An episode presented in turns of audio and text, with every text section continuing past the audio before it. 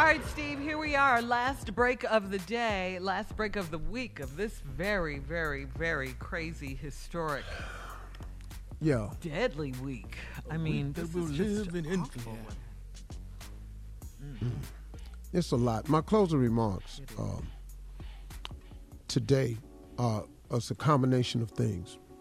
First of all, the utter pride that I feel uh, in the turnout turnout that our community displayed in the election overall, and then the utter and sheer pride that I felt in the senatorial runoff election between uh, that put uh, Raphael Warnock and Jon Ossoff into the Senate. Um, a lot of people voted, but I'm I'm talking about a particular voting block. I'm talking about the voting block that has been so uh, ignored for hundreds of years. I'm talking about the voting block that has had every attempt to oppress that vote that you can think of. No one has been denied, prevented, oppressed the vote more than black people. No one. No one. We have suffered for years with this. And we overcame it all.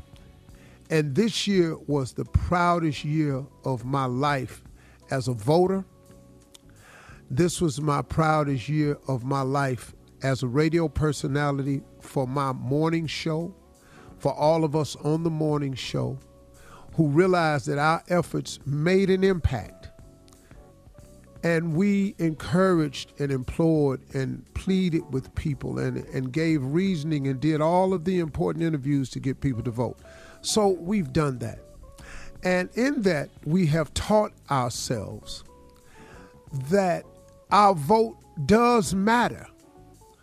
We had to prove it to ourselves, though, because look, so many things have happened to us in this country for over 400 years that we, we, we I, I can understand the feeling that it don't matter, but it had to one day bear out the way it has, that it does matter. We had to become living proof for ourselves that our vote matters. Now, a lot of this happened because of the pandemic because in the death of George Floyd, Arbery, Breonna Taylor, so many others, the world was sitting still for the first time and saw what we had been seeing for years without the uh, addition of social media. So we sat here and watched, America watched what we had been watching from our porches and apartment windows and homes for years they got a chance to see how police really treat us.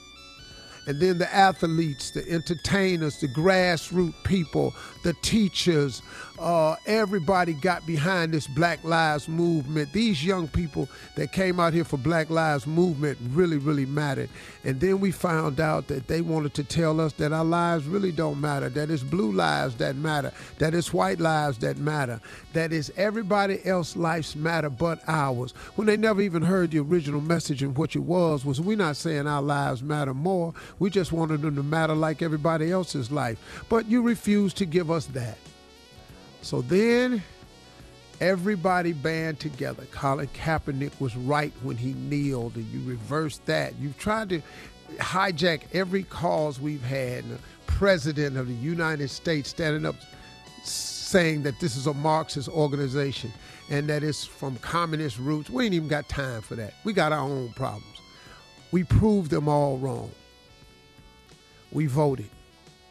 And we proved that not only do black lives matter, our vote matters, and we now determine who sits in office. And we will continue to matter, and we're going to matter even more and more the black and brown vote. And now, one last thing before I go. I want us as black men to take better care of our black women. Let's come to the rescue of our sisters more critically. Uh, uh, Stacey Abrams is under attack from this coach in Tennessee. Uncle Steve not having it. I'm asking all other men to stand up and start fighting for our queens. We're not going to let you destroy our queens anymore. So she's off limits, sir. From now on, open up your mouth about her again. Okay? Open up your mouth about her again. Let's Get back to whooping ass. Let's get back to it. It's more effective. Just saying. It really is. You, know, we walked away from it. Just, just get back to it. That's all I'm saying. You better understand. Won't you come?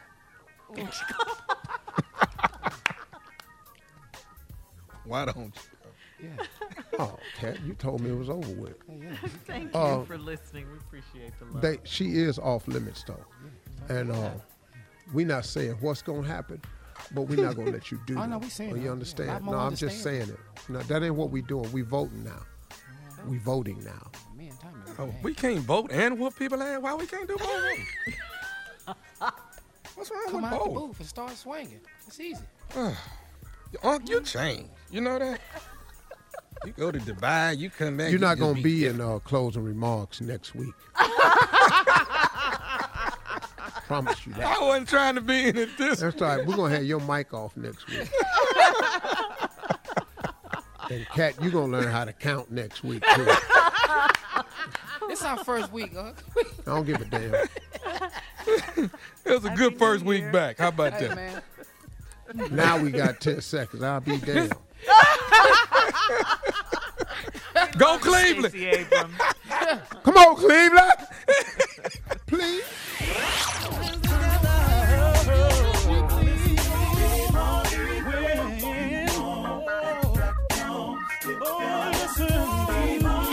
For all Steve Harvey contests, no purchase necessary, void where prohibited. Participants must be legal U.S. residents at least 18 years old unless otherwise stated. For complete contest rules, visit SteveHarveyFM.com. You're listening to the Steve Harvey Morning Show.